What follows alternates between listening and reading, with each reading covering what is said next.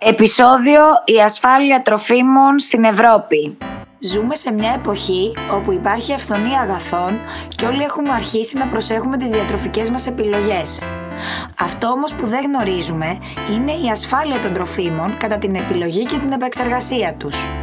Γι' αυτό είμαστε εμείς εδώ να βοηθήσουμε έτσι ώστε όλοι να γίνουμε καλύτεροι και πιο συνειδητοί καταναλωτές. Καλησπέρα. Γεια σας. Καλησπέρα. Τι μέρα είναι σήμερα?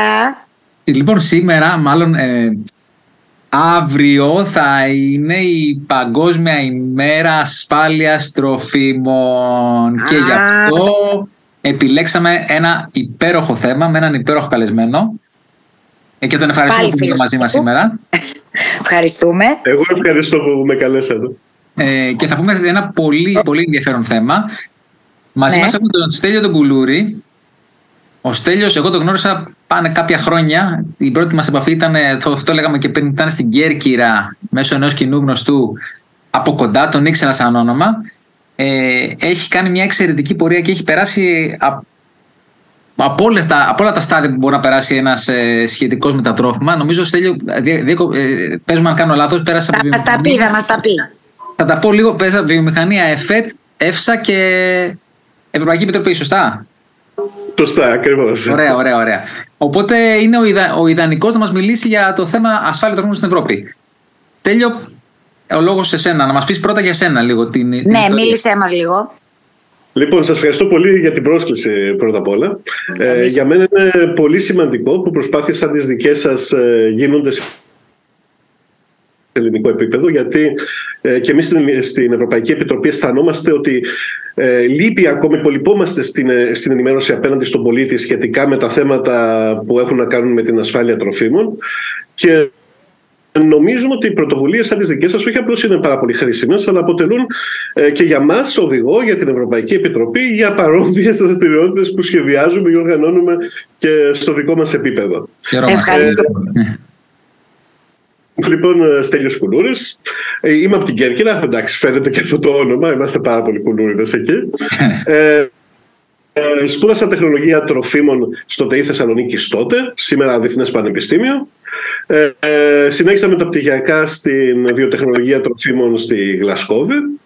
Και η επαγγελματική μου πορεία ήταν για περίπου 10 χρόνια στη βιομηχανία τροφίμων. Εργαζόμουν σε εταιρείες που διέθεταν συστατικά τροφίμων όπως πρόσθετα, ένζημα κλπ. Στη βιομηχανία τροφίμων. Οπότε είχα επαφές λίγο πολύ με όλες τις μεγάλες βιομηχανίες στην Ελλάδα. Έχω περάσει και από πολλές εταιρείες, Μποσκολιώνιο, Χημική, διάφορες τότε. Στη συνέχεια εργάστηκα για 5 χρόνια στον ΕΦΕΤ, στην Περιφερειακή Διεύθυνση Κρήτης, σαν επιθεωρητής εκεί πέρα. Μετά για 9 χρόνια στην ΕΦΣΑ, στην Ευρωπαϊκή Αρχή για την Ασφάλεια των Τροφίμων, όπου εργάστηκα σαν υπεύθυνος για την επιστημονική συνεργασία.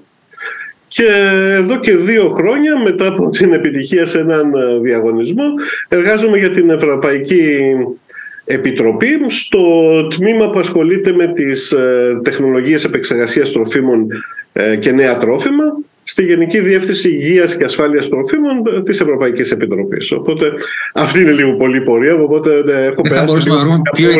Εντυπωσιακό. Ναι. Νίκο μου, τον φύλαγες για την ημέρα αυτή. Για κερασάκι, βέβαια. Τα μεγάλα όπλα τα βγάζεις στις μεγάλες μέρες. Ευχαριστώ πολύ για τα καλά σας λόγια. Θέλω να πω ότι είναι πάρα πολλοί και άλλοι συνάδελφοι, πολλοί άξιοι που κάνουν καριέρα σε πάρα πολύ ψηλές θέσεις σε όλα τα κλιμάκια της Ευρωπαϊκής Ένωσης, τόσο στην ΕΦΣΑ όσο και στην Ευρωπαϊκή Επιτροπή, για τους οποίους σαν χώρα πρέπει να είμαστε πάρα πολύ περήφανοι, γιατί όχι απλώς εργάζονται, αλλά συνήθως διαπρέπουν ο καθένας στον τομέα που εργάζονται. Έτσι είναι με τους Έλληνες. Στέλιο, εμείς γενικά να ξέρεις ότι επειδή είμαστε πάρα πολύ ανοιχτοί και επειδή αυτό το όραμά μας, όταν ξεκινήσει αυτή η ιστορία με το podcast με τη Λεωνή, είναι να καταφέρουμε να βάλουμε το μάθημα της ασφάλειας στα σχολεία. Άρα θέλουμε αρρωγούς όλους, όσους μπορείτε, εντός και εκτός συνόρων. Για να τα καταφέρουμε. Ό,τι βοήθεια μπορούμε να προσφέρουμε, πολύ ευχαρίστως, και μάλιστα είναι δεκτικό το ενδιαφέρον που υπάρχει και από την Ευρωπαϊκή Επιτροπή στο ότι έχουμε ένα παρόμοιο πρόγραμμα και στο επίπεδο της Γενικής Διεύθυνσης Υγείας και Τροφίμων τροφίμων που μας επιτρέπει να επισκεφτόμαστε είτε εικονικά μέσω video conference είτε πηγαίνοντας εκεί και μιλώντας σε σχολεία ή πανεπιστήμια στα διάφορα κράτη-μέλη. Πολύ ωραία. Οπότε ανοιχτοί σε τέτοιες δραστηριότητες και πολύ ευχαρίστως όσο μπορούμε να υποστηρίξουμε. Τέλεια, ωραία. Εγώ τώρα να κάνω μια ερώτηση, έτσι. Δηλαδή με όλα αυτά που άκουσα. Άρα εσύ εκεί που είστε αυτοί τα κεφάλια που λέμε που παίρνετε τις αποφάσεις που ακολουθούν μετά οι χώρες της Ευρώπης, όσον αφορά την ασφάλεια τροφίμων, μιλάω. Είναι πάρα πολύ καλή η ερώτησή σου, γιατί υπάρχει και μεγάλη παρανόηση λίγο εκεί. Ναι. Κοίτα, εκ πρώτης όψεως, αν ήταν μια σύντομη απάντηση, θα σου έλεγα ναι. Φαντάσου ότι ο τίτλος μου, ας πούμε, σαν είναι νομοθετικός τέλεχος. Οπότε θεωρητικά η κύρια δουλειά μου, όπως και πολλών συναδέλφων, είναι ότι ουσιαστικά ασχολούμαστε με την νομοθεσία γύρω από την ασφάλεια τροφίμων. Δηλαδή την ανανεώνουμε, την εμπλουτίζουμε, αφαιρούμε ό,τι πρέπει να αφαιρεθεί κατά καιρούς κλπ. Το ζήτημα είναι ότι στην πραγματικότητα είμαστε αυτοί που κάνουμε την πρακτική δουλειά. Γιατί σε επίπεδο αποφάσεων, όλες οι αποφάσεις σε ευρωπαϊκό επίπεδο παίρνονται σε συλλογικό επίπεδο. Δηλαδή πολλές φορές ακούτε ότι κάποιοι κανονισμοί περνάνε από το Ευρωκοινοβούλιο, κάποιοι άλλοι παίρνονται από την Ευρωπαϊκή Επιτροπή. Ωραία. Mm-hmm. Για το Ευρωπαϊκό Κοινοβούλιο είναι ξεκάθαρο ότι ό,τι παίρνετε από και ψηφίζεται από όλους τους ευρωβουλευτές και πρέπει να έχει πλειοψηφία κλπ. Έτσι για να εγκριθεί. Mm-hmm. Αλλά και στην Ευρωπαϊκή Επιτροπή οι αποφάσεις που παίρνονται μπορεί το αρχικό κείμενο να συντάσσεται από εμάς, αλλά περνάει από πολλές βαθμίδες ελέγχου πριν αποτελέσει κανονισμό της Ευρωπαϊκής Ένωσης, που ένας από αυτούς είναι ότι περνάει από μία μόνιμη επιτροπή ανάλογα με τη θεματολογία, που σε αυτή τη μόνιμη επιτροπή υπάρχει ένας εκπρόσωπος από κάθε κράτος μέλος. Δηλαδή τα κράτη-μέλη πάλι πρέπει να εγκρίνουν ακόμα και τις αποφάσεις που παίρνονται από την Ευρωπαϊκή Επιτροπή. Ναι. Και στο τέλος της διαδικασίας, αφού είναι έτοιμος, ας πούμε, ο κανονισμός, παρόλα αυτά κατατίθεται στην Ευρωβουλή όχι για ψήφιση, αλλά για σκρούτινη, όπως το ονομάζουμε, δηλαδή είναι διαθέσιμη σε όλους τους ευρωβουλευτές και όποιος ευρωβουλευτής έχει κάποιο θέμα στο οποίο δεν συμφωνεί με αυτή την με αυτόν τον κανονισμό ή έχει κάποια παρατήρηση, έχει τη δυνατότητα να κάνει αυτή την παρατήρηση και τότε ο κανονισμός γυρίζει πίσω σε εμάς προκειμένου να απαντήσουμε γραπτώς και να λάβουμε υπόψη μας αυτή την παρατήρηση. Δηλαδή ναι, εμείς είμαστε αυτοί που συντάσσουμε τους κανονισμούς, αλλά οι αποφάσεις, όπως σε όλα τα πράγματα στο ευρωπαϊκό επίπεδο, παίρνονται συλλογικά πάντα με τη συμμετοχή όλων των κρατών μελών. Μάλιστα. Εγώ να σε πω, Στέλιο, αυτό είναι πάρα πολύ ενδιαφέρον και να το ξεκαθαρίσουμε και ευχαριστούμε γι' αυτό. Ένα βήμα πίσω, πριν φτάσεις στην Ευρωπαϊκή Επιτροπή, η ΕΦΣΑ σε όλο αυτό το κομμάτι γνωμοδοτεί. Ναι, λοιπόν, έχεις δίκιο, ας το πάρουμε λίγο από την αρχή. Πώς είναι δομημένο το σύστημα ασφάλειας τροφίμων στο ευρωπαϊκό επίπεδο. Αυτό θέλει. Για να θυμούνται οι παλιότεροι σαν και εμένα και να μαθαίνετε οι νεότεροι σαν και εσάς, υπήρξε μια πολύ κακή δεκαετία για τα θέματα ασφάλειας τροφίμων στην Ευρώπη. Ήταν η περίφημη δεκαετία του 90. Ήτανε κακή γιατί δυστυχώς υπήρξαν πάρα πολλά σκάνδαλα σε ευρωπαϊκό επίπεδο που είχαν να κάνουν με την ασφάλεια των τροφίμων. Υπήρξαν διοξίνες σε βόρειες χώρες, Ολλανδία, Γερμανία κλπ. Θέματα σε πολλά διαφορετικά τρόφιμα.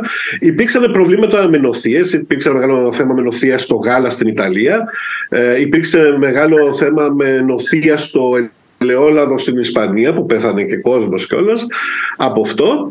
Και υπήρξε και η σταγόνα που ξεχύλισε το ποτήρι, ήταν η περίφημη ιστορία με τις τρελές αγελάδες που εμφανίστηκε στη Βρετανία. Τι ήταν αυτό? Ήταν μια ασθένεια που προκαλούταν κυρίως στις αγελάδες, που προκαλούσε σπογκώδη εγκεφαλοπάθεια. Δηλαδή τελικά ο εγκέφαλος επηρεαζόταν και ουσιαστικά τελικά, επειδή ο εγκέφαλος δεν μπορούσε πια να λειτουργήσει, άλλαζε η δομή του, το ζώο φυσικά πέθανε. Το μεγάλο ερώτημα ήταν αν αυτή η ασθένεια μεταδιδόταν στον άνθρωπο τότε. Οπότε τι γινόταν εκείνη την εποχή? Ότι κάθε χώρα έπαιρνε διαφορετικές αποφάσεις και διαφορετικά μέτρα ανάλογα όχι με την πραγματικό θέμα ασφάλειας τροφίμων, αλλά κυρίως με βάση οικονομικά συμφέροντα. Mm. Οπότε, λόγω χάρη, ας πούμε, για τις τρελές αγελάδες, η Αγγλία, που είχε κυρίως το θέμα αρχικά, προσπαθούσε να μειώσει την σημαντικότητά του. Έλεγε, δηλαδή, εντάξει, μωρέ, φάτε κρέας, δεν υπάρχει θέμα, και εντάξει, και άρρωστον, αν το ζώο δεν μεταδίδεται στον άνθρωπο. Από την άλλη, ανταγωνίστες χώρες που είχαν και αυτές πολύ μεγάλη παραγωγή κρέατος και θέλουν να πουλήσουν, Γερμανία, Γαλλία κλπ. Αλλά δεν είχαν την ασθένεια ακόμα, γιατί μετά τελικά μεταδόθηκε σε όλη. Άμα φάτε μια μπριζόλα από άρρωστο ζώο, μετά από 2 χρόνια θα αρρωστήσετε κι εσείς. Και σε 10 χρόνια από τώρα οι μισοί Ευρωπαίοι θα έχουν εγκεφαλοπάθεια ίδιοι. Και το θυμάμαι όλο αυτό το σάλαμ. Ναι. Λέω, είμαι σε κούγκο να το θυμάσαι. Είμαστε η γενιά, η μεσαία, δεν είμαστε τόσο μικροί που να μην το θυμάμαστε καθόλου. Ναι, εγώ είμαι πάρα πολύ μικρή. Εντάξει, αλλά... για μένα. Στα έχω πει εγώ. Είπαμε, είσαστε μικροί, εσείς δεν τα θυμάστε. Είπαμε, αυτή είναι η γραμμή μας.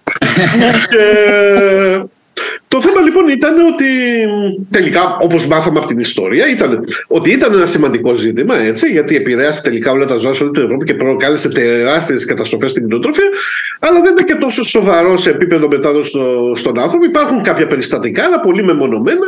Οπότε τελικά δεν ήταν και τόσο τραγικό όσο το παρουσιάζαν, ας πούμε, Γαλλία, Γερμανία και άλλες χώρες. Ναι.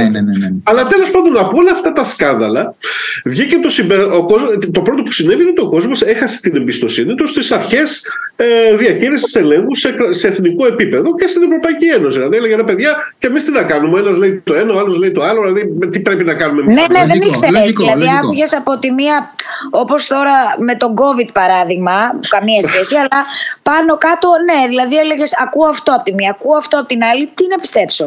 Ναι. Ακριβώς. Φτάνανε πολλά αντιφατικά μηνύματα στον καταναλωτή και δεν ήξερε πώς να αντιδράσει.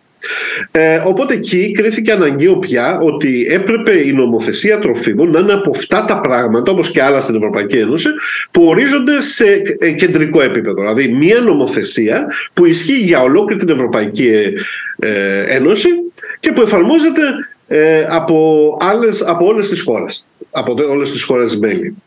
Ναι. Και για να γίνει αυτό προχώρησε μια σειρά από νομοθεσίες που η πρώτη, ο Νίκος τα ξέρει καλά, ήταν η περίφημη 178 του 2002. Δηλαδή ήταν μια ιστορία που ξεκίνησε η νομοθεσία γύρω στο 2002. Ναι. Αυτή η νομοθεσία λοιπόν είχε κάποια πολύ πολύ σημαντικά στοιχεία. Το πρώτο σημαντικό στοιχείο ήταν ότι καθόριζε επιτέλους ποιος είναι πραγματικά υπεύθυνος για την ασφάλεια τροφίμων. Και από αυτή την νομοθεσία και όλη την νομοθεσία από εκεί και πέρα, βέβαια, στην Ευρωπαϊκή Ένωση υπεύθυνος για την ασφάλεια τροφίμων θεωρείται ο παραγωγός. Δηλαδή αυτός που διαθέτει τα τρόφιμα στον καταναλωτή.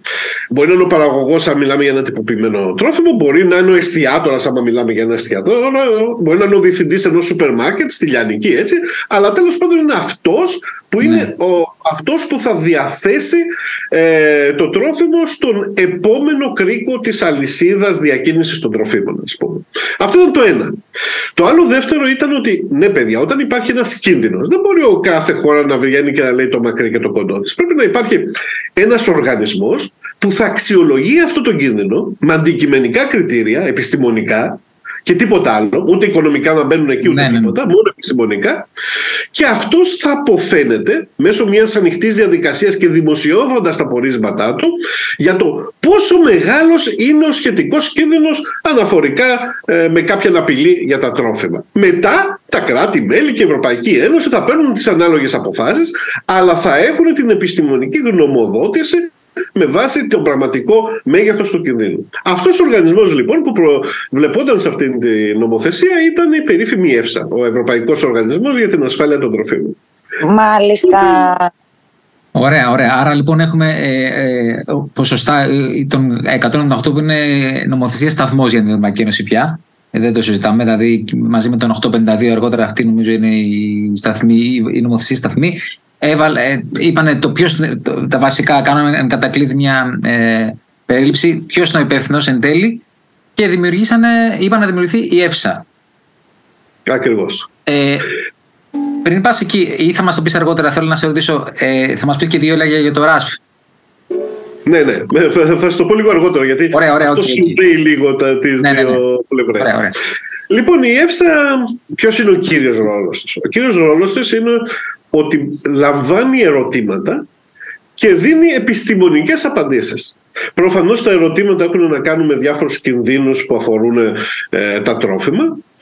Και αυτοί που μπορούν να ρωτήσουν, που να θέσουν τέτοιες ερωτήσεις, είναι κατά κύριο λόγο είμαστε εμείς, η Ευρωπαϊκή Επιτροπή, αλλά μπορούν να κάνουν τέτοιες ερωτήσεις και τα κράτη-μέλη, κατευθείαν στην ΕΦΣΑ, όπως και μπορούν να κάνει και η ίδια η ΕΦΣΑ, όταν δει ότι υπάρχει ένα θέμα που ενδιαφέρει την κοινωνία άμεσα και που υπάρχει πολλή συζήτηση γύρω από αυτό, μπορεί από μόνη της να ξεκινήσει να δουλεύει πάνω σε ένα θέμα χωρίς να έχει λάβει ερώτημα από κάποια εξωτερική πηγή. Η ΕΦΣΑ λοιπόν τι κάνει? Έχει μια δομή στην οποία τα διάφορα ζητήματα τροφίμων είναι χωρισμένα θεματικά, δηλαδή άλλο για τα πρόσθετα, άλλο για τους χημικούς κινδύνους, άλλο για τους μικροβιολογικούς, άλλο για τα ασθένειες των ζώων, γιατί καλύπτει και αυτά τα θέματα, ζώα και φυτά, πέρα από τον στενό χώρο των τροφίμων. Λαμβάνει λοιπόν ένα ερώτημα, δηλαδή πόσο κινδυνεύουν οι πολίτες από αφλατοξίνες που μπορεί να υπάρχουν στους ξηρούς καρπούς. Ναι. Και ορίζει μια ομάδα από ειδικούς, τους καλύτερους στον κόσμο κατά δύναμη, που δουλεύουν πάνω σε αυτό το ερώτημα. Δηλαδή να προσπαθήσουν να ποσοτικοποιήσουν τον κίνδυνο. Αυτό πώς γίνεται? Γίνεται με δύο δεδομένα. Το ένα βασικό δεδομένο που χρειάζεται είναι πόσο τοξική είναι η ουσία για την οποία μιλάμε. Δηλαδή αν την είχες σε ένα μπουκαλάκι αυτή την ουσία, ας πούμε, σε πόση ποσότητα και τι επιπτώσεις θα είχε για αυτόν που θα την λάμβανε, ας πούμε. Mm-hmm. Και το δεύτερο βέβαια πολύ σημαντικό, και θα σας δώσω ένα παράδειγμα εκεί για να το καταλάβετε, είναι πόσο εκτεθειμένο είναι το καταναλωτικό κοινό που μελετάς, γιατί μπορεί η ΕΦΣΑ να μελετάει τον κίνδυνο για όλο τον πληθυσμό της Ευρώπης. Μπορεί να μελετάει όμως μόνο για τα παιδιά ή μπορεί να μελετάει για τον πληθυσμό μόνο της Ελλάδας, ανάλογα με το ερώτημα. Ωραία. Ναι. Πόσο λοιπόν εκτίθεται ένα συγκεκριμένο κομμάτι του πληθυσμού σε ένα συγκεκριμένο κίνδυνο.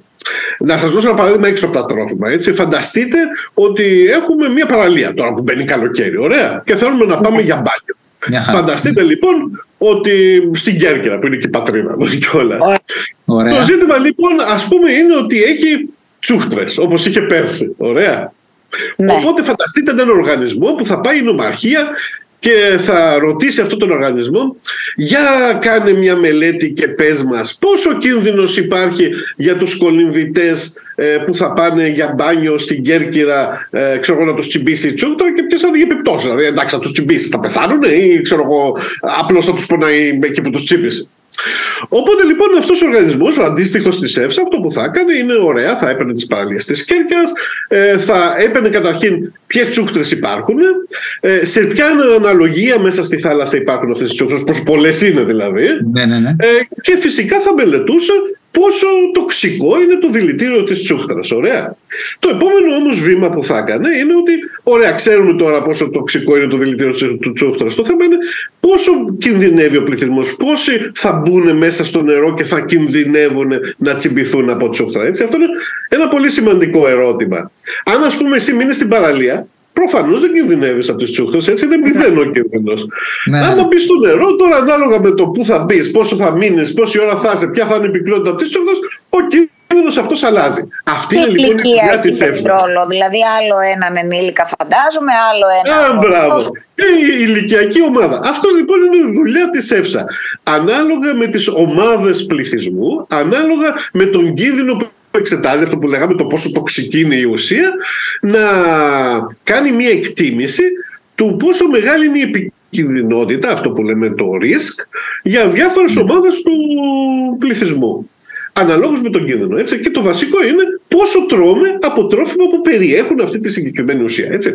Αυτή είναι η δουλειά της ΕΦΣΑ λοιπόν. Η ΕΦΣΑ λοιπόν ασχολείται είτε με ερωτήματα που αφορούν τρόφιμα που ήδη είναι στην αγορά και τα καταναλώνουμε, αλλά που θέλουμε να ξέρουμε αν υπάρχει κίνδυνος για τον καταναλωτή από αυτά, αλλά αφορά και αυτό που λέμε για τα regulated products, δηλαδή για τα προϊόντα που υπόκεινται σε νομικές ρυθμίσεις, για οποιοδήποτε νέο συστατικό τροφίμων ή παρασιτοκτόνο ή γενετικά τροποποιημένο τρόφιμο πρόκειται να εισαχθεί στην ευρωπαϊκή αγορά. Η ΕΦΣΑ δηλαδή θα κάνει την εκτίμηση αν υπάρχει κίνδυνος από αυτό το τρόφιμο και για ποιες ομάδες του πληθυσμού. Πολύ σημαντικό. Και Στέλιο, να πω ότι κάτι, να μου πεις, μάλλον βγαίνει μια ουσία και σου λέει ότι αυτός είναι ο κίνδυνος και ας πούμε Εγκρίνεται ή δεν εγκρίνεται μια ουσία, αν μιλάμε για. Όχι, δεν θα σου πει αυτό, Νίκο. Θα σου πει μόνο ποιος είναι ο κίνδυνος. Δεν θα σου πει αν εγκρίνεται ή δεν εγκρίνεται. Αυτό είναι μετά το επόμενο βήμα. Ωραία, ωραία.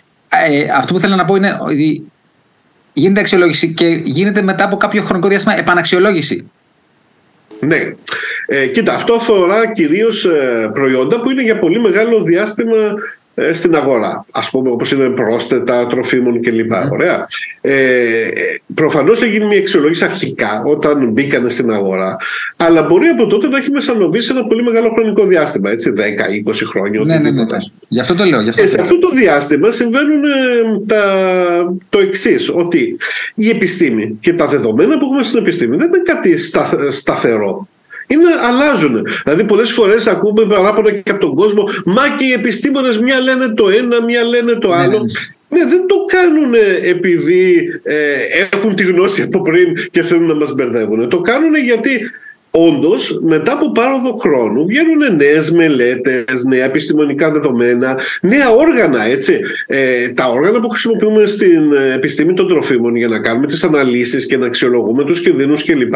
Εξελίσσονται και αυτά με το χρόνο. Άλλα ήταν οι αναλύσεις που μπορούσαμε να κάνουμε πριν 20 χρόνια, άλλα είναι οι αναλύσεις και το βάθος λεπτομέρειες που μπορούμε να πάμε σήμερα. Οπότε τα επιστημονικά δεδομένα αλλάζουν. Οπότε πρέπει να ξαναεπαναξιολογούμε τις διάφορους κινδύνους που σχετίζονται με τρόφιμα, ανατακτά χρονικά διαστήματα, με βάση πάντα τα πιο πρόσφατα δεδομένα, για να δούμε αν συνεχίζουν και με τα σύγχρονα δεδομένα να θεωρείται ασφαλές, ας πούμε, μια ουσία.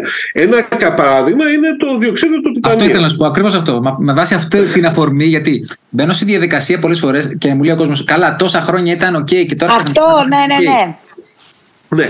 Λοιπόν, καταρχήν να εξηγήσω όταν αφορά τις αξιολογήσεις που έχουν να κάνουν με τρόφιμα, γιατί κινδύνους μιλάμε.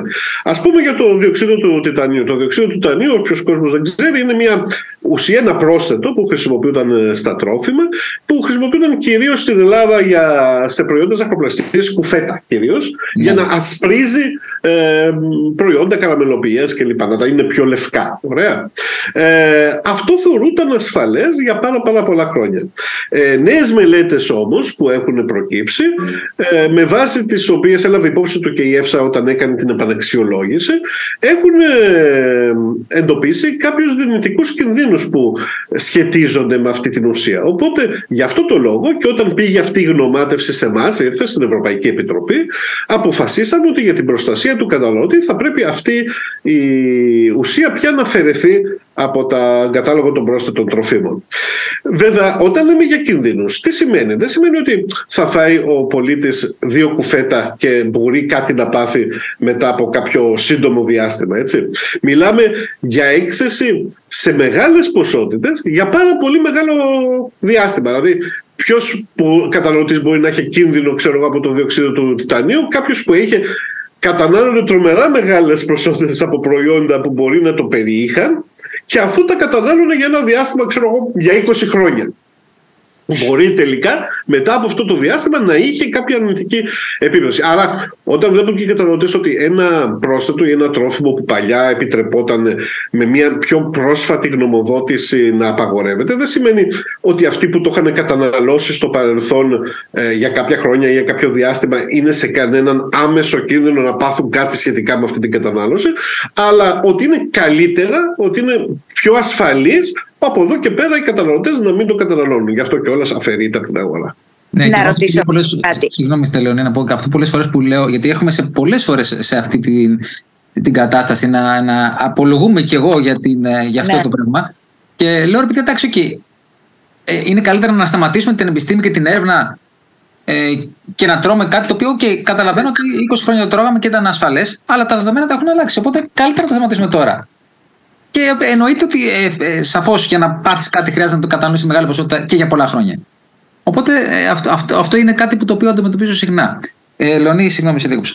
Ναι, εγώ ήθελα να ρωτήσω ποιος ορίζει την επαναξιολόγηση, ή ας πούμε κάθε τι που μπαίνει έχει χρονικό, ας πούμε ότι αυτό μπήκε τώρα, θα το ξαναδούμε σε 5 χρόνια, ή μπορεί να βγει κάτι και να πεις για να το ξαναδώ αυτό.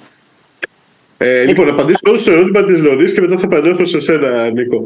Ναι. Πολύ καλή ερώτηση, Λεωνή. Η απάντηση είναι ότι εξαρτάται από το τι συστατικό μιλάμε. Δηλαδή, για κάποια συστατικά, στην ίδια την νομοθεσία που τα διέπει, την ευρωπαϊκή, προβλέπεται ο χρόνος αξιολόγησης. Ας πούμε, έχουμε μία συγκεκριμένη κατηγορία αρωματικών υλών, αυτά που ονομάζουμε αρώματα καπνούς, smoke flavorings, τα οποία η νομοθεσία ορίζει ότι πρέπει να επαναξιολογούνται κάθε 10 χρόνια. Και μάλιστα αυτό το διάστημα που μιλάμε είναι η περίοδος που γίνεται η επαναξιολόγηση από την ΕΦΣΑ και, και όλων των συγκεκριμένων ουσιών, που ουσιαστικά αυτή τη στιγμή τα εγκεκριμένα είναι 10. Για άλλα όμως προϊόντα, για άλλα συστατικά, δεν υπάρχει ορισμένη από την νομοθεσία συγκεκριμένο διάστημα. Οπότε εκεί τι γίνεται? Υπάρχουν δύο, ας πούμε, τρόποι με τους οποίους χτυπάει σε εμάς το καμπανάκι ότι πρέπει να γίνει μια αξιολόγηση. Μία είναι τα ίδια τα κράτη-μέλη. Δηλαδή κράτη-μέλη παρατηρούν ότι βγαίνει κάποια νέα μελέτη και λοιπά που μπορεί να αλλάζει τα δεδομένα, και άλλοι, όσο και να ακούγεται περίεργο, και εμένα πριν πάω στην Ευρωπαϊκή Επιτροπή μου ακουγόταν περίεργο, αλλά βλέπω ότι συμβαίνει και συμβαίνει συχνά, είναι η ίδια βιομηχανία. Η ίδια βιομηχανία έχει κέρδος να πουλάει διάφορα προϊόντα στους καταναλωτές, προφανώς, έτσι, γι' αυτό τα παράγει. Δεν έχει κανένα λόγο να θέλουν οι καταναλωτές να αρρωστήσουν ή πολύ παραπάνω. Αυτό το λέμε, το λέμε σε κάθε σχεδόν επεισόδιο, γιατί υπάρχει μια έτσι αιωρούμενη αντίληψη ότι όλες οι βιομηχανίες θέλουν να μας βλάψουν και να μας πουλήσουν το σάπιο προϊόν και δεν τους νοιάζουμε. Και τους εξηγούμε, ναι, τους εξηγούμε ότι παιδιά, το αντίθετο θέλει η βιομηχανία. Για να ανθίσει θέλει να είσαι ευχαριστημένος και υγιής. Ακριβώς, η βιομηχανία αυτό που θέλει πραγματικά είναι να μεγιστοποιήσει τα κέρδη της. Κάθε βιομηχανία αυτό θέλει. Αλλά δεν τη συμφέρει ούτε κακό όνομα να βγάλει, ούτε να αρρωστήσει τη βάση εμπιστοσύνη της στους καταναλωτές που τρώνε ένα προϊόν. Οπότε έχουμε πάρα πολλές φορές στην Ευρωπαϊκή Επιτροπή.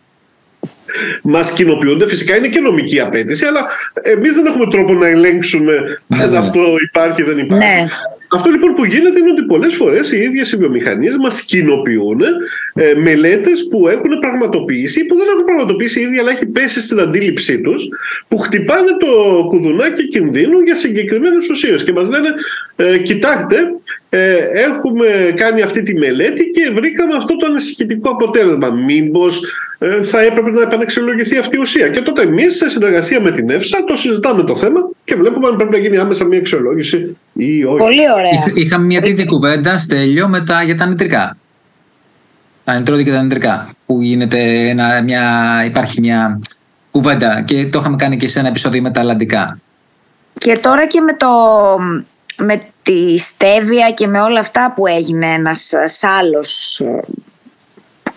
Που έβγαλε ο Παγκόσμιος Οργανισμός Υγείας ότι τέλος πάντων γύρονται έτσι διάφορες ανησυχίες.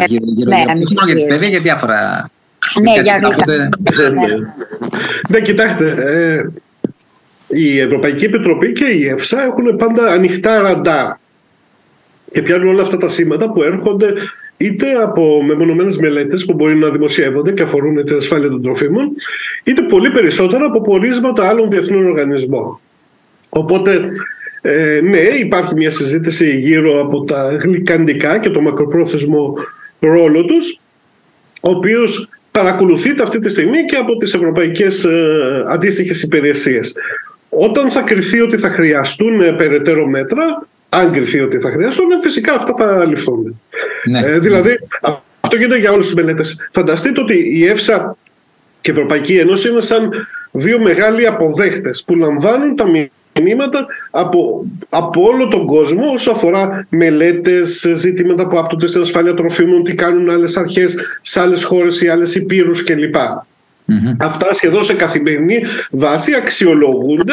Και φυσικά γίνεται και μια προτεραιοποίηση, ας πούμε, δηλαδή ποια είναι πιο σημαντικά και ποια πρώτα μελετηθούν πρώτα, γιατί μην ξεχνάτε ότι εντάξει και σε όλους τους οργανισμούς όπως η ΕΦΣΑ και όπως και η Ευρωπαϊκή Επιτροπή υπάρχει και μια μέγιστη δυνατότητα του πόσο πράγματα μπορεί να κάνει μέσα σε μια χρονιά λόγου χάρη, έτσι. Οπότε πρέπει να μπει και μια προτεραιότητα, ποια θα είναι πιο σημαντικά και πρέπει να επιληφθούν πρώτα, ποια μπορούν να γίνουν λίγο πιο αργότερα στο μέλλον κλπ. Αλλά ακόμα και αν βλέπετε, ας πούμε, κάτι ανησυχητικό στον τύπο κλπ. Και δεν βλέπετε μια άμεση αντίδραση σε κεντρικό ευρωπαϊκό επίπεδο, μην νομίζετε ότι κυρίως οι καταναλωτές να μην νομίζουν ότι αυτό περνάει, ας πούμε, από το ένα αυτό και βγαίνει από το άλλο στις ευρωπαϊκές αρχές και ότι δεν δίνεται σημασία. Δίνεται σημασία και πάρα πολύ μεγάλο, απλώς. Οι αποφάσεις της Ευρωπαϊκής Επιτροπής συνήθως δεν παίρνονται πάνω που γίνεται το μεγάλος ντόρος, αλλά πρέπει να εξελιγηθεί σωστά, να γίνει η αξιολόγηση και από την ΕΦΣΑ κλπ. Και μετά, αν γκριθεί, θα παρθούν και μέτρα που αφορούν αυτά τα ζητήματα. Πάρα πολύ σημαντικό. Και πολύ ωραίο. Τέλεια. Έχω και άλλες ερωτήσεις. Και πολλές ερωτήσεις έχω. Δεν ξέρω. Δεν έχω και εγώ να σας πω ακόμα πράγματα. Θα περιμένω λίγο να μου κάνετε εσείς τις ερωτήσεις και μετά. Όχι, συνέχισε. Γιατί άμα ξεκινήσουμε έτσι θα βγει 5 ώρες το επεισόδιο. Ωραία. Λοιπόν, εγώ αυτό που ήθελα να πω είναι ποιο είναι το επόμενο βήμα. Γιατί θέλω να ξεκαθαρίσω εδώ ότι υπάρχει μια μεγάλη διάκριση μεταξύ της δουλειάς που κάνει η ΕΦΣΑ και της δουλειάς που κάνει η Ευρωπαϊκή Επιτροπή συν τα κράτη-μέλη. Ωραία. Η ΕΦΣΑ είπαμε ότι αυτό που κάνει είναι την αξιολόγηση της επικινδυνότητας. Αυτή είναι μια διαδικασία που πρέπει να είναι εντελώς επιστημονική. Γι' αυτό κιόλας ακόμα και η Ευρωπαϊκή Επιτροπή και το Κοινοβούλιο δίνουν τον προπολογισμό στην ΕΦΣΑ. Βασικά το Ευρωπαϊκό Κοινοβούλιο δίνει τα χρήματα στην ΕΦΣΑ.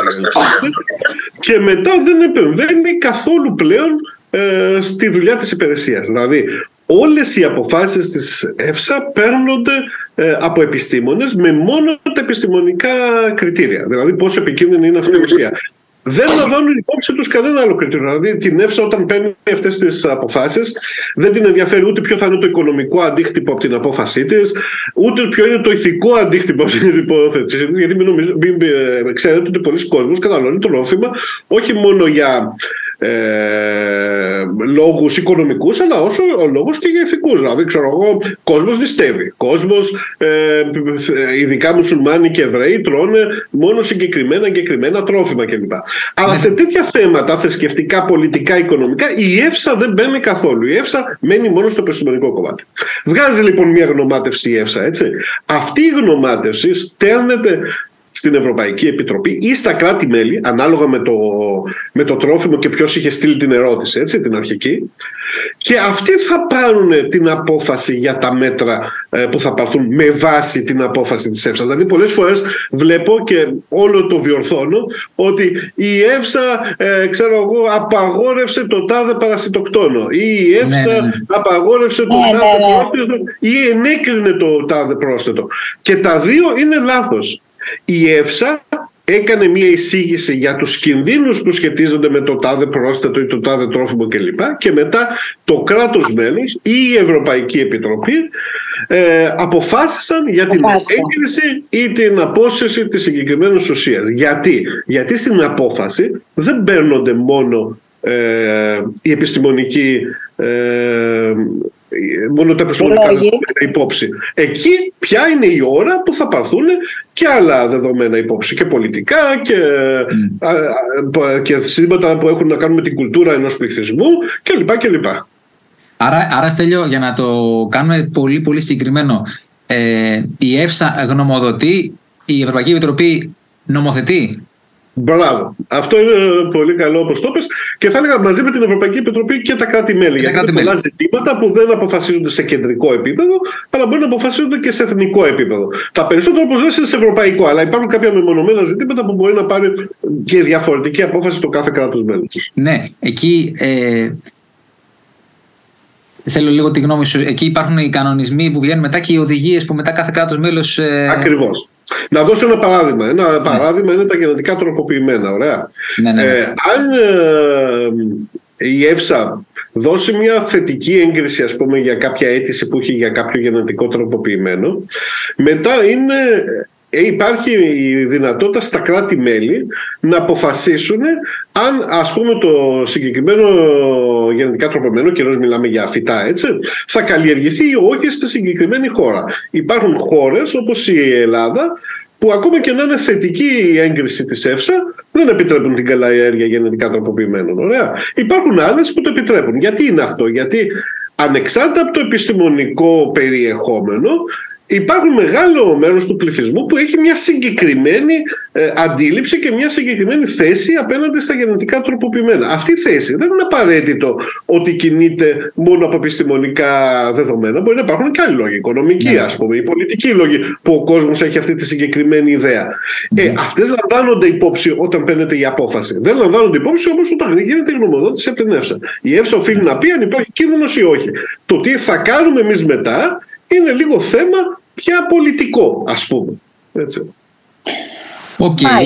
Okay, ωραία. Αυτό είναι σημαντικό να επίσης να το γνωρίζουμε. Ναι, βέβαια πρέπει να ξεκαθαρίσουμε ότι στη συντριπτική πλειοψηφία των αποφάσεων, ειδικά όταν η ΕΦΣΑ διακρίνει ένα σαφή κίνδυνο για την υγεία του καταναλωτή, συνήθως η πολιτική απόφαση είναι μονόδρομος. Έτσι. Δηλαδή εκεί πρέπει να μπουν περιορισμοί, η πλήρη απαγόρευση της συγκεκριμένης ουσίας. Δεν αφήνει πολλά περιθώρια, ας πούμε. Αλλά ας πούμε και εκεί μπορεί να αφήσει κάποια περιθώρια σε αυτό που λέμε transitional measures. Δηλαδή στο πόσο γρήγορα πρέπει η ουσία να αποσυρθεί από την αγορά, σε πόσο χρόνο θα γίνει και λοιπά, που είναι πρακτικά ζητήματα. Εντάξει, ναι. Όχι, είναι σημαντικό να το λέμε. Μην μείνει ο κόσμος με την ιδέα ότι εντάξει, η ΕΦΣΑ λέει κάτι και μετά η Ευρωπαϊκή Επιτροπή κάνει ό,τι γουστάρει. Στις περισσότερες περιπτώσεις ακολουθεί την γνωμοδότηση. Δηλαδή, δεν... Όχι, πάντα. Η γνωμοδότηση πρέπει να ληφθεί πάντα υπόψη. Το ακριβή δέσμη των μέτρων μπορεί λίγο να ποικίλει ανάλογα με την ενέργεια. Εντάξει, οκ. Πολύ ωραία. Έχω τώρα εγώ ερώτηση. Θα προσπαθήσω να την, να την συντάξω κάπως. Επειδή έχω ακούσει διάφορα και στα επεισόδια που κάνουμε με τον Νίκο, ότι στην Αμερική, παράδειγμα, υπάρχει μια άλλη επιτροπή που είναι δικιά της και μετά... Εμείς, ας πούμε, όταν εισάγουμε κάποιο προϊόν τρόφιμο, έχουμε άλλους κανονισμούς, περνάει άλλη διαδικασία ή λέμε... Δεν ξέρω πώς θα το θέσω το ερώτημα. Ναι, όχι, καλά το έθεσες και είναι δύο ζητήματα που σχετίζονται με την ερώτησή σου. Το ένα θέμα είναι τι γίνεται με τρόφιμα που παράγονται σε άλλα μέρη του κόσμου με άλλη νομοθεσία. Ναι. Λοιπόν, η Ευρωπαϊκή Νομοθεσία ορίζει ότι οτιδήποτε εισάγεται και καταναλώνεται στην Ευρώπη πρέπει να είναι σύμφωνα με την Ευρωπαϊκή Νομοθεσία. Δηλαδή πρέπει να πληρεί τα κριτήρια της Ευρωπαϊκής Νομοθεσίας. Άρα ακόμα και να έχει φτιαχτεί στην Αμερική, αν η εταιρεία που το παράγει έχει σκοπό να το εξάγει στην Ευρωπαϊκή Ένωση, θα πρέπει να έχει παραχθεί με τα στάνταρ που ισχύουν στην Ευρώπη. Αν δεν είναι ζωικό προϊόν, που οι επιχειρήσεις που τα παράγουν πρέπει να περάσουν από έγκριση. Θυμάσαι, Νίκο, είναι ο περίφημος 853. Ναι. Αυτές οι εγκαταστάσεις πρέπει να έχουν εγκριθεί από την Ευρωπαϊκή Ένωση. Δηλαδή έχουν πάει επιθεωρητές της Ευρωπαϊκής Ένωσης στην Αμερική και έχουν εγκρίνει το συγκεκριμένο εργοστάσιο ότι μπορεί να παράγει προϊόντα και να εξάγονται στην Ευρώπη. Αυτό για τα προϊόντα λοιπόν που παράγονται.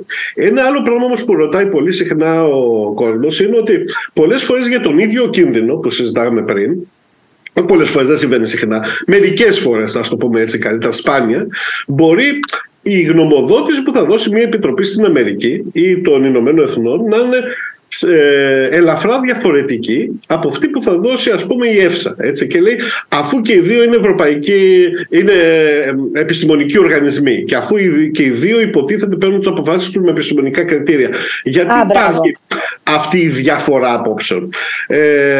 Αυτό ισχύει γιατί μερικές φορές είναι λίγο διαφορετική αυτό που λέμε η διαδικασία που ακολουθούν για να βγάλουν το πόρισμά τους ο κάθε οργανισμός.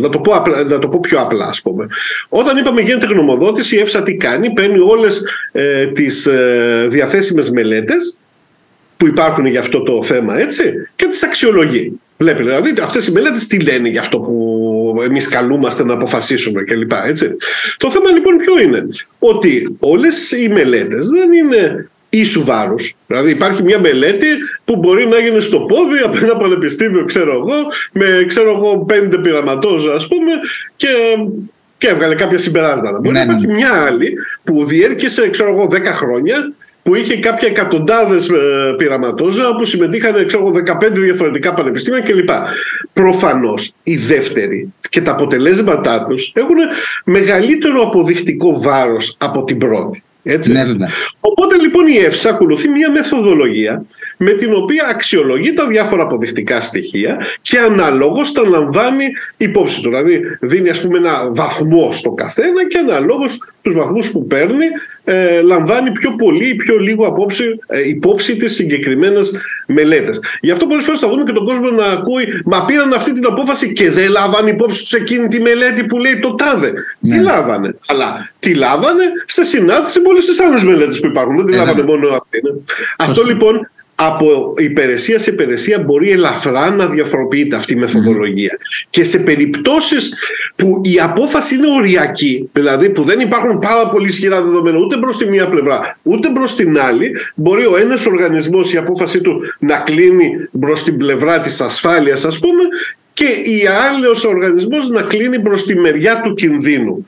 Αλλά αυτό είναι σε πολύ λίγες περιπτώσεις που πάντα είναι λίγο οριακά τα πράγματα, ας πούμε, όταν γίνεται η αξιολόγηση. Έτσι, γιατί πάντα στις επιστημονικές νοματεύσεις υπάρχει και ένας μικρός βαθμός αμφιβολίας, αμφισβήτησης. Ναι, ναι. Ωραία. Ναι, ναι. Γι' αυτό και η Ευρωπαϊκή Ένωση γενικά έχει την αρχή της προφύλαξης. Δηλαδή, όταν δεν είμαστε σίγουροι για κάτι, αν ισχύει ή δεν ισχύει, παίρνουμε πάντα υπόψη μας το χειρότερο σενάριο και θεωρούμε ότι αυτό ισχύει. Για να είμαστε πάντα από την πλευρά που θα προστατεύουμε τον καταναλωτή. Εξαιρετικά σημαντικό αυτό που το λες. Μπράβο, μπράβο, ναι, γιατί είναι πολύ σημαντικό και είναι νομοθετικό. Στέλιο, να σε ρωτήσω και κάτι άλλο που υπάρχει πάντα μια ερώτηση από τον κόσμο και θέλω να το διευκρινίσουμε. Με ποια κριτήρια γίνεται κάποια νομοθεσία, λέμε κανονισμός? Βασικά να πούμε ότι υπάρχει η διαβάθμιση της οδηγίας, η σύσταση, η οδηγία και κανονισμός. Ποια κριτήρια γίνεται κάτι κανονισμός, άρα έχει άμεση εφαρμογή σε όλα τα κράτη-μέλη, και οδηγία που το κάθε κράτος μέλος μετά χρειάζεται να την κάνει δική της νομοθεσία? Κοίτα, ανάλογα με το θέμα και τη σημαντικότητα. Το θέμα είναι ότι στα θέματα που άπτονται της ασφάλειας τροφίμων, η συντριπτική πλειοψηφία πια είναι κανονισμοί. Δηλαδή έχει κρίνει η Ευρωπαϊκή Ένωση και τα κράτη-μέλη, έτσι, γιατί η Ευρωπαϊκή Ένωση αυτό είναι το σύνολο των κρατών μελών. Έτσι, ότι είναι προς το συμφέρον της Ευρωπαϊκής Ένωσης να ακολουθεί κοινή νομοθεσία σχεδόν σε όλες τους τομείς που άπτονται της ασφάλειας τροφίμων. Και αυτό είναι λογικό, Νίκο, γιατί όταν μιλάμε για μια κοινή αγορά και όπου τα τρόφιμα διακινούνται σε όλη την Ευρώπη και ο κόσμος διακινείται σε όλη την Ευρώπη. Έτσι, δηλαδή, ξέρω εγώ, εντάξει, θα μου πεις για τα τυποποιημένα τρόφιμα θα μπορούσαν να τα κοινή, αλλά να μην ήταν κοινή όσο αφορά τους χώρους εστίασης. Ναι, αλλά όταν έχεις εκατομμύρια πολίτες από άλλες χώρες, π.χ. να έρχονται κάθε χρόνο στην Ελλάδα, θέλουν τα κράτη-μέλη αυτών των ανθρώπων να ισχύουν οι ίδιοι κανόνες που ισχύουν στις χώρες τους και στην Ελλάδα όταν πηγαίνει αυτός ο κόσμος για διακοπές. Έτσι λοιπόν έχει κρυφθεί ανάγκη ότι όλη η νομοθεσία που άπλεται της ασφάλειας των τροφίμων πρέπει να είναι λίγο πολύ κοινή για όλα τα κράτη-μέλη. Ναι, υπάρχει μια μικρή διαφοροποίηση μεταξύ των κανονισμών που λέγαμε πριν που περνάνε από την Ευρωπαϊκή Επιτροπή και των κανονισμών που ψηφίζονται από το Ευρωπαϊκό Κοινοβούλιο. Συνήθως αυτό που γίνεται είναι ότι οι βασικές νομοθεσίες που ορίζουν δηλαδή σημαντικούς τομείς της ασφάλειας τροφίμων και γενικά τον τρόπο διακίνησης των τροφίμων περνάνε από το Ευρωπαϊκό Κοινοβούλιο. Έτσι, αυτοί που λέγαμε 178 ή 852 που ανέφερες εσύ, Νίκο, κλπ. Όλοι αυτοί είναι κανονισμοί που περάσαν από το Ευρωπαϊκό Κοινοβούλιο. Η νομοθεσία που ορίζει τι πρέπει να υπάρχει στις ετικέτες των τροφίμων, για τις πληροφορίες δηλαδή για τον καταναλωτή, όλοι αυτοί έχουν περάσει από το Ευρωπαϊκό Κοινοβούλιο. Διαφοροποιήσεις αυτών των κανονισμών μικρές, όπως ξέρω εγώ, η έγκριση ενός νέου προσθέτου ή η έγκριση ενός νέου αρώματος ή η απαγόρευση ενός αρώματος, αυτές συνήθως βγαίνουν από την Ευρωπαϊκή Επιτροπή. Δεν ψηφίζονται δηλαδή από το Ευρωπαϊκό Κοινοβούλιο, αλλά είπαμε πάνε στο Ευρωπαϊκό Κοινοβούλιο και μπορούν οι ευρωβουλευτές και σε αυτές να εκφέρουν γνώμη αν θέλουν. Ωραία. Και άλλο κάτι άλλο. Ελεονή, θες κάτι να πεις ή να ρωτήσω? Όχι. Ωραία, ωραία. Επίσης κάτι άλλο που χρειάζεται να πούμε, πώς επικοινωνούν τα κράτη-μέλη για διάφορους κινδύνους που υπάρχουν. Μπράβο, καλά να κάνεις και το ξαναρώτηση, γιατί θα ξέχασα το RASFF που μου είπες από την αρχή. Λοιπόν, ναι, εκεί υπάρχει το RASFF, είναι το περίφημο Rapid Alert System for Food and Feed. Δηλαδή, φανταστείτε υπάρχει ένα online εργαλείο, κάτι σαν το Facebook φανταστείτε, αλλά που είναι μόνο για κινδύνους που αφορούν τα τρόφιμα. Και εκεί η κάθε χώρα βάζει, αναρτεί, αν να το πούμε καλύτερα, οποιοδήποτε κίνδυνο εντοπίζει σχετικά με τρόφιμο που υπάρχει ακόμα και υποψία, δεν είναι ανάγκη να υπάρχει βεβαιότητα, ότι μπορεί αυτό το τρόφιμο να έχει πάει και σε άλλο κρατημένο. Λοιπόν, να ξεκαθαρίσουμε εκεί λοιπόν δύο πράγματα. Ότι πρώτον, πρέπει να αφορά κίνδυνο που αφορά την ασφάλεια των τροφίμων. Δηλαδή, αν υπάρχει μια παρατυπία που αφορά, ξέρω εγώ, κάτι στην ετικέτα που δεν είναι σωστά γραμμένο, αλλά δεν αφορά ασφάλεια, τότε δεν χρειάζεται να ανέβει. Να πω ένα παράδειγμα. Αν ξέρω εγώ, ένα συστατικό δεν είναι σωστά γραμμένο, απλό συστατικό, δεν υπάρχει λόγο να ανέβει στα RASFF. Αν όμως υπάρχει ένα συστατικό που έχει σχέση με την ασφάλεια τροφίμων, τότε ανεβαίνει. Δηλαδή, αν λείπει στην ετικέτα το αλλεργιογόνο, ας πούμε, που μπορεί να υπάρχει στο τρόφιμο, τότε είναι θέμα ασφάλειας τροφίμων και ανεβαίνει στο RASFF. Λοιπόν, στο RASFF ανεβαίνουν ό,τι έχει να κάνει με ασφάλεια τροφίμων και υπάρχουν κατηγορίες. Υπάρχει το RASFF Alert που αφορά κινδύνους τροφίμων που υπάρχουν ήδη στην αγορά. Είμαστε σίγουροι ότι έχουν πάει σε άλλα τρόφιμα, σε άλλες χώρες κιόλας. Και γνωρίζουμε σε ποιες χώρες έχει πάει και εκεί βγάζουμε ένα alert και ειδοποιούμε με έμφαση στις συγκεκριμένες χώρες που γνωρίζουμε ότι έχει πάει το προϊόν. Υπάρχει ας πούμε το RASFF Info που είναι ότι εμείς εντοπίσαμε στη χώρα μας κάτι και σας ενημερώνουμε. Μπορεί να έχει έρθει στη δικιά σας, μπορεί και όχι. Υπάρχει το Border Alert που είναι πολύ σημαντικό, που αφορά τα προϊόντα που φτάνουν από το εξωτερικό, που μας είπε η Λεωνή πριν, και που εισαγωγή δηλαδή, και που εντοπίστηκε κάποιο πρόβλημα. Εκεί τι γινόταν παλιά, πριν εγκαθιδρύσουμε αυτό το σύστημα το RASFF. Ερχόταν, ας πούμε, ένα φορτίο με ηλιέλαιο από κάποια χώρα, ας πούμε, έτσι, τη Ρωσία λόγω χάρη, έτσι. Και έφτανε στο λιμάνι της Αμβέρσας, εδώ στο Βέλγιο, ωραία. Και στον τελωνιακό έλεγχο που γινόταν από συναδέλφους, ας πούμε, που εργάζονται στο λιμάνι της Αμβέρσας, διαπιστώνονταν ότι υπήρχε κάποιο πρόβλημα. Γινόταν ένας χημικός έλεγχος και είχε, ας πούμε, μέσα κάποιο ορυκτέλαιο. Ναι. Τι κάνανε εκεί πέρα, τους λέγανε: έχει ορυκτέλαιο, δεν μπορείτε να το εκτελωνήσετε και να μπει στην αγορά του Βελγίου, δεν μπορείτε να το βγάλετε στο λιμάνι. Ωραία. Τι κάνανε τότε αυτοί, παίρνανε το καράβι όπως ήταν, φεύγανε από το λιμάνι τη Αμβέρσας και πήγαιναν σε μια άλλη χώρα, σε ένα άλλο λιμάνι. Στο λιμάνι του Αμβούργου, που είναι 3 ώρες πιο κάτω, ας πούμε, έτσι. Και προσπαθούσαν το ίδιο. Αν ήταν τυχεροί και η συγκεκριμένη τους παρτίδα δεν ελεγχόταν, γιατί όταν έρχονται τρόφιμα από το τρίτη χώρα δεν ελέγχεται μία-μία παρτίδα, έτσι. Οργανοληπτικά. Δηλαδή κάποιος πηγαίνει να γίνει δειγματοληψία και να ελεγχθούν. Και ποντάραν ότι μπορεί σε μια άλλη χώρα να μην ελεγχόταν. Τώρα με το border alert που υπάρχει, με το που η Αμβέρσα θα δει ότι αυτό το τρόφιμο δεν είναι κατάλληλο, θα ανεβάσει όλα τα στοιχεία αυτού του φορτίου, ποιο πλοίο ήταν, ποιες παρτίδες, ποιο προϊόν αφορούσε κλπ. Σε αυτό το σύστημα. Οπότε όταν πάει στο λιμάνι του Αμβούργου, ο υπάλληλος στο λιμάνι του Αμβούργου, η πρώτη δουλειά που θα κάνει πριν καν εκτελωνήσει το φορτίο είναι να μπει σε αυτό το RASFF και να λέει: υπάρχει προειδοποίηση για το συγκεκριμένο φορτίο. Και εννοείται ότι αν υπάρχει, δεν θα ξεφορτώσει ούτε στο Αμβούργο ούτε σε κανένα άλλο τόπο εισόδου στην Ευρωπαϊκή Ένωση. Έτσι. Ένα σύστημα που μας προειδοποιεί σε ευρωπαϊκό επίπεδο για όποιον κίνδυνο υπάρχει σε σχέση με ασφάλεια τροφίμων και προϊόν που βρίσκεται στην αγορά ή κινδυνεύει να μπει στην αγορά. Αυτό είναι 24ωρο. Δεν κλείνει ποτέ. Ναι, και είναι online. Δηλαδή, οι υπάλληλοι σε κάθε υπηρεσία και στην Ελλάδα, ας πούμε, στον ΕΦΕΤ, έχουν συγκεκριμένη υπάλληλη πρόσβαση σε αυτό και είναι online. Δηλαδή, με το που οι υπάλληλοι περάσουν τα στοιχεία, υπάρχουν πια μέσα τελείως, ας πούμε. Ωραία. Και μάλιστα, Στέλιο, επιβεβαίωσέ μου και αυτό. Αν κάτι υπάρχει σε ένα alert, ας πούμε, από μια χώρα, π.χ. η Γκάνα, σκέφτομαι κάτι που έχω στο μυαλό μου τώρα με το φινικέλαιο, που έχει διάφορα θέματα με τις χρωστικές της Σουδάν, αυτό το ποσοστό δειγματοληψίας θα είναι μεγαλύτερο αν έρχεται από εκεί. Δηλαδή, αν έρχεται φινικέλαιο από Γκάνα. Ναι.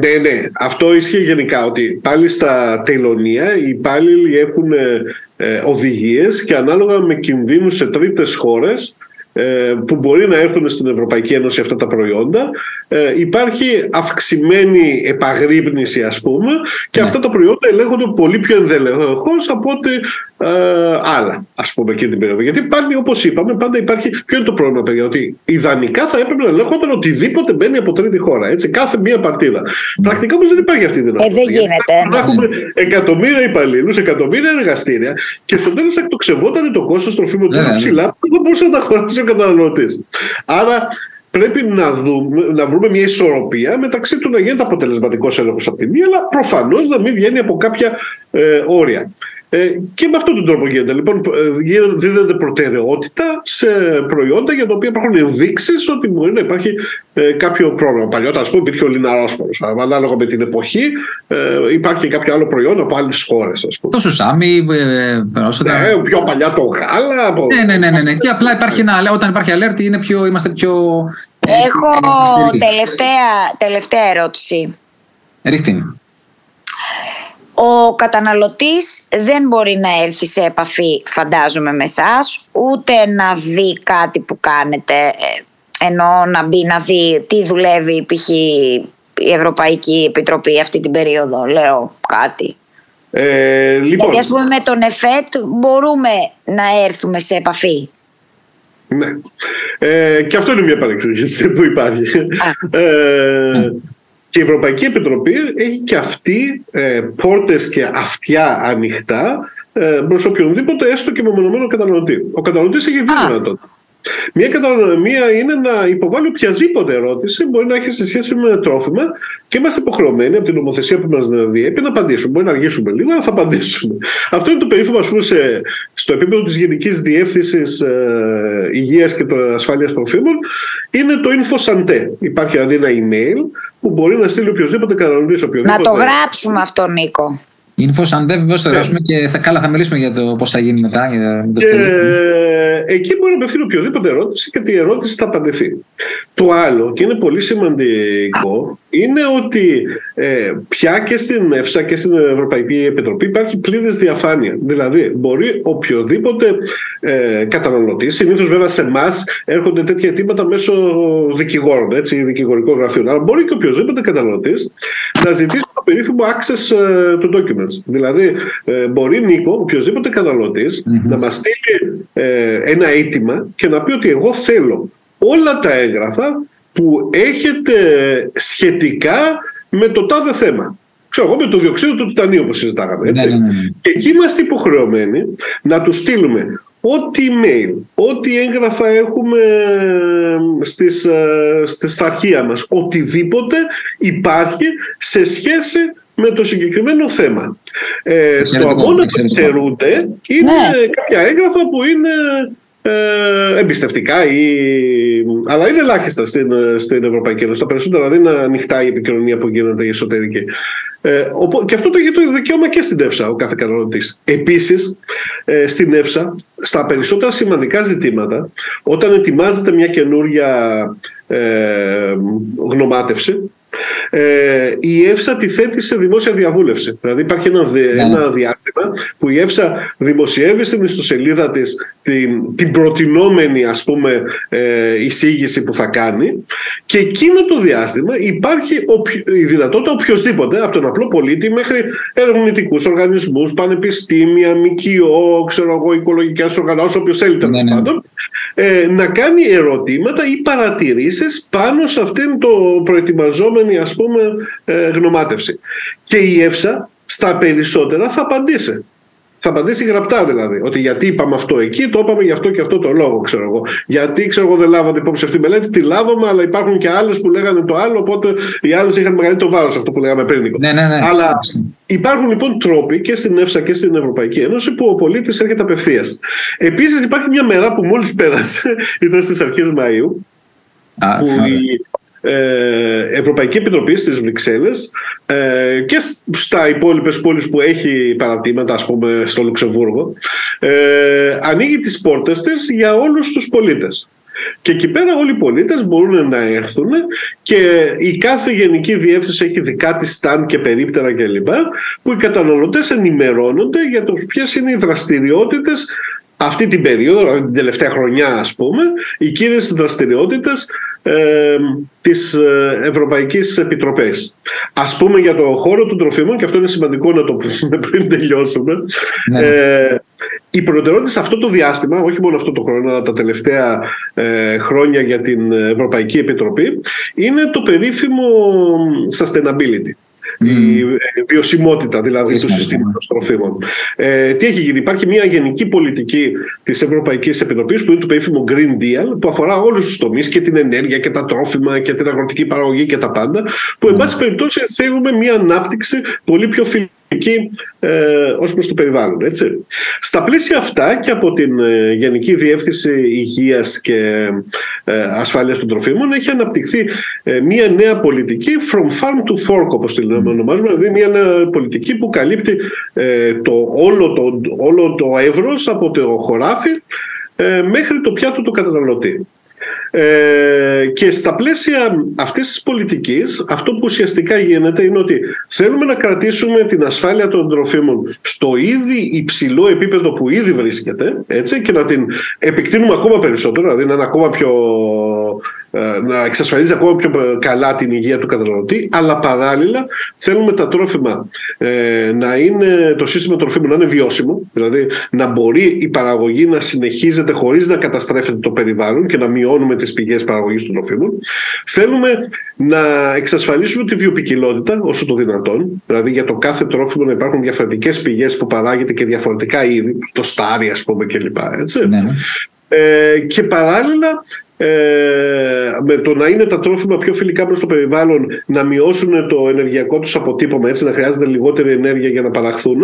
Θέλουμε επίσης να είναι και πιο υγιεινά για τον καταναλωτή. Δηλαδή, βλέπουμε ότι ενώ σε επίπεδα ασφάλειας τροφίμων έχουμε πετύχει πολύ σημαντικά βήματα, δηλαδή να μην τρώει ο κόσμος και καταλήγει στα νοσοκομεία, ή έστω και μακροχρόνιους κινδύνους που αφορούν τα τρόφιμα και σχετίζονται με καρκινογενέσεις κλπ. Με πολύ πιο αυστηρότερες μεθοδολογίες από την ΕΦΣΑ, έχουμε πετύχει πολύ σημαντικά βήματα να αυξήσουμε ακόμα περισσότερο την ασφάλεια του καταναλωτή όσο περνάνε τα χρόνια. Διαπιστώνουμε ότι αντίθετα σε θέματα υγιεινής διατροφής των καταναλωτών έχουμε ζήτημα. Δηλαδή έχουμε πολύ μεγαλύτερα ποσοστά παχυσαρκίας από παλιότερα. Έχουμε... Ήθελα να το ρωτήσω αυτό και με καλύπτεις. Ακριβώς, ή μεγαλύτερα ποσοστά πληθυσμού που δεν τρέφεται σωστά, με την έννοια να έχει ποικιλία τροφίμων κλπ. Οπότε αρχίζει να δίνεται βάρος πια και από την Ευρωπαϊκή Επιτροπή και σε πολιτικές και από την ΕΦΣΑ ακόμα στο να προωθηθεί και ένα καλύτερο σύστημα γενικά διατροφής, ας πούμε, στον καταναλωτή. Δηλαδή, φαντάζομαι πιο πολύ σε μορφή συστάσεων πάει αυτό. Σύσταση. Ναι, ναι. Συστάσεων αλλά και σε μορφή αξιολογήσεων. Ας πούμε, ένα ποιοτικό χαρακτηριστικό που βλέπουμε τα τελευταία χρόνια που δεν το βλέπαμε πολύ είναι ότι σε θρεπτικά συστατικά όπως είναι οι βιταμίνες, η ΕΦΣΑ πια δεν δρομολογεί μόνο για προβλήματα που μπορεί, ή και έχει χρονοστοιχεία, έτσι, το ιόδιο. Ας πούμε, παλιά θυμάστε το βάζαμε και στο αλάτι γιατί έλειπε από τον πληθυσμό. Έτσι. Ναι. Τώρα πια η ΕΦΣΑ δεν γνωμοδοτεί μόνο για το τι μπορεί να προκαλέσει η έλλειψη, αλλά αρχίζει να γνωμοδοτεί και τι μπορεί να προκαλέσει η υπερβολική λήψη. Λήψη, ναι. Δηλαδή, έχουμε διαπιστώσει ότι αυτό που είχε πει ο Καημένος ο Παράκελσος, ήταν από τους πρώτους χημικούς αλχημιστές στην Μπολόνια, το 16ο αιώνα νομίζω. Είχε πει λοιπόν αυτό το φοβερό, ότι είναι η δόση που κάνει το δηλητήριο. Ναι, δηλαδή δεν είναι η ουσία, η ουσία η ίδια, αλλά είναι το πόσο από αυτήν θα πάρουμε. Οπότε αυτό που έχει διαπιστωθεί είναι ότι ακόμα και στις βιταμίνες, ακόμα και στα χρονοστοιχεία, δεν είναι μόνο το να πάρουμε αρκετό, είναι ότι να μην πάρουμε και υπερβολικό, γιατί και η υπερβολική έκθεση μπορεί και αυτή να δημιουργήσει αντίστοιχα προβλήματα.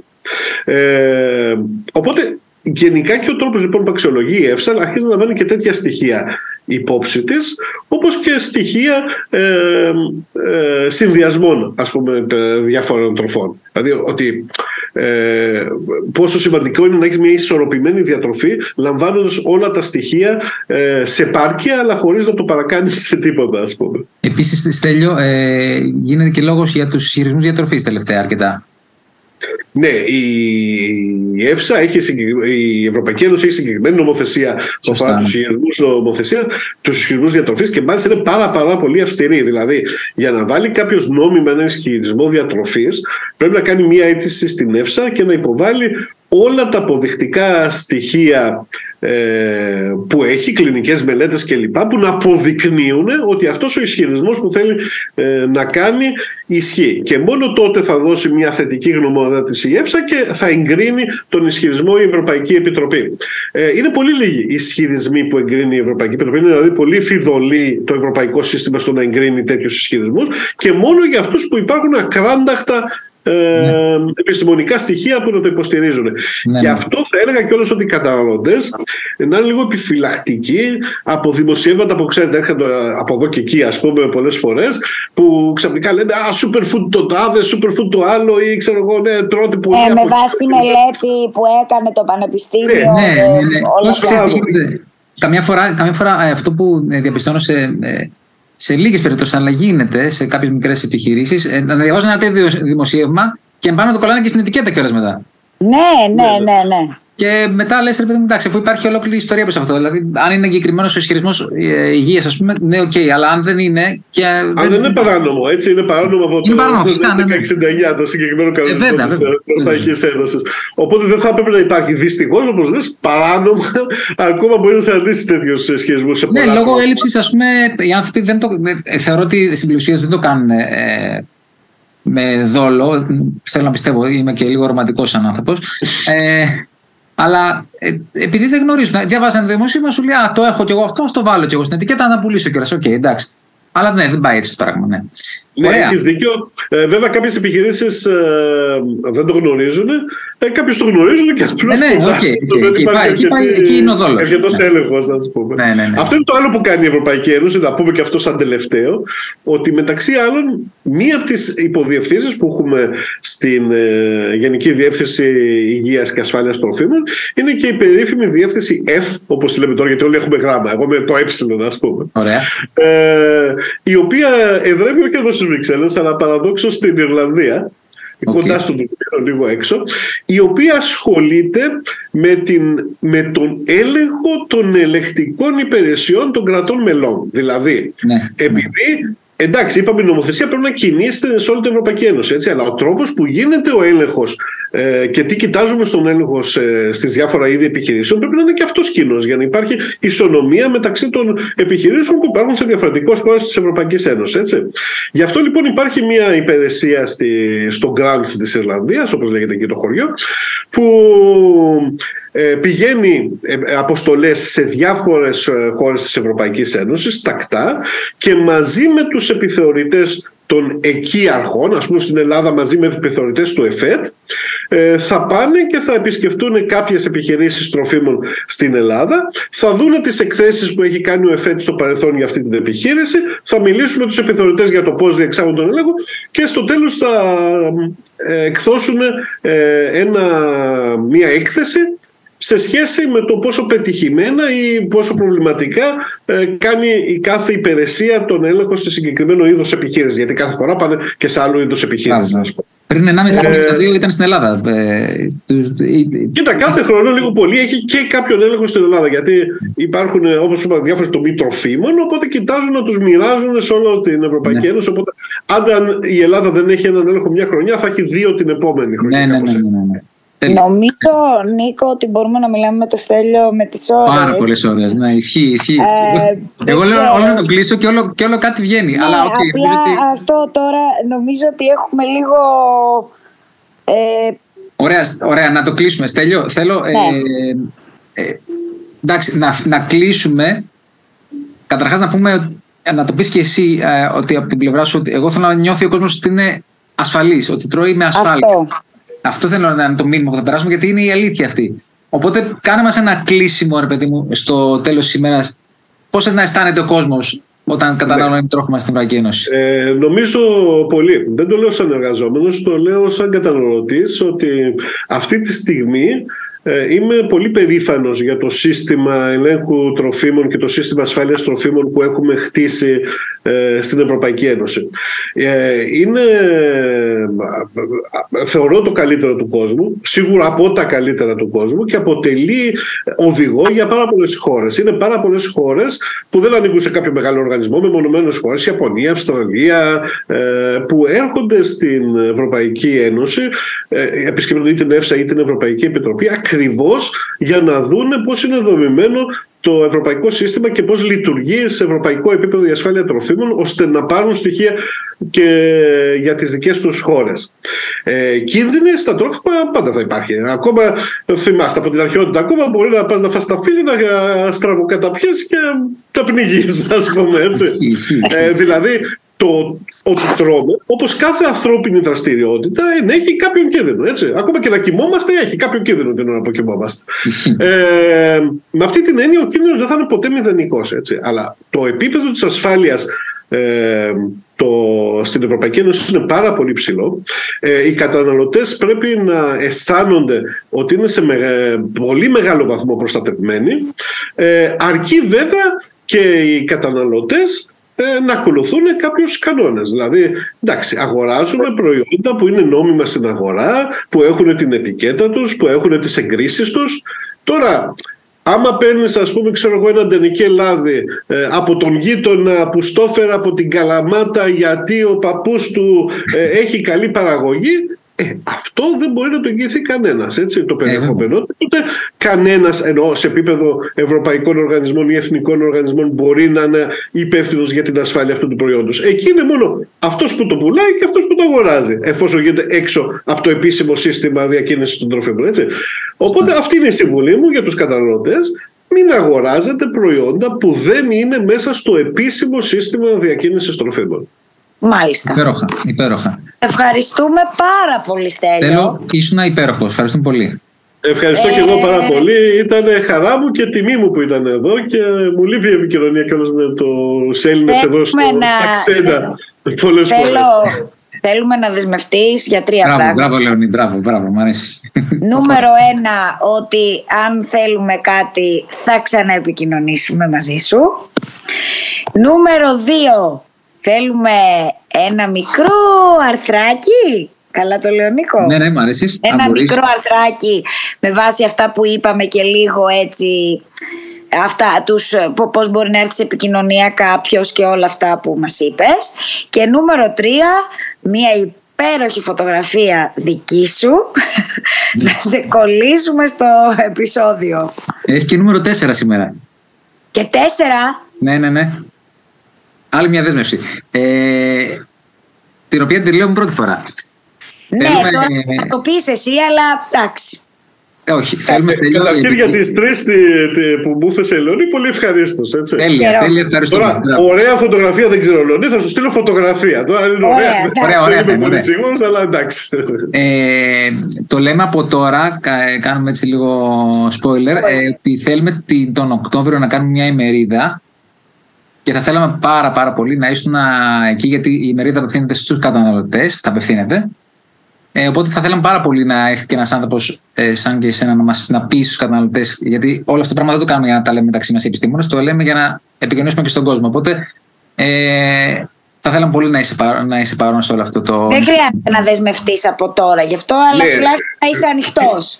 Ναι, αυτό πήγα να πω ότι είμαι πολύ ευχαρίστως από τη δικιά μου άποψη, αλλά όπως χρειάστηκε και για αυτή τη συζήτηση που είχαμε σήμερα, επειδή είμαι υπάλληλος στην Ευρωπαϊκή Επιτροπή, θα πρέπει να έχω και την άδεια της υπηρεσίας τότε για να συμμετέχω, οπότε λίγο εξαρτάται και πιο πολύ από το πρόγραμμα κλπ. Γιατί και η Ευρωπαϊκή Επιτροπή είναι πάντα ανοιχτή σε τέτοιες πρωτοβουλίες, αλλά λίγο εξαρτάται από το πώς θα το πρόγραμμά μας στον Οκτώβριο.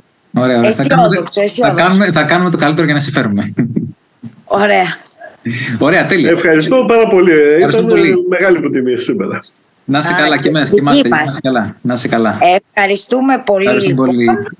Γεια σας.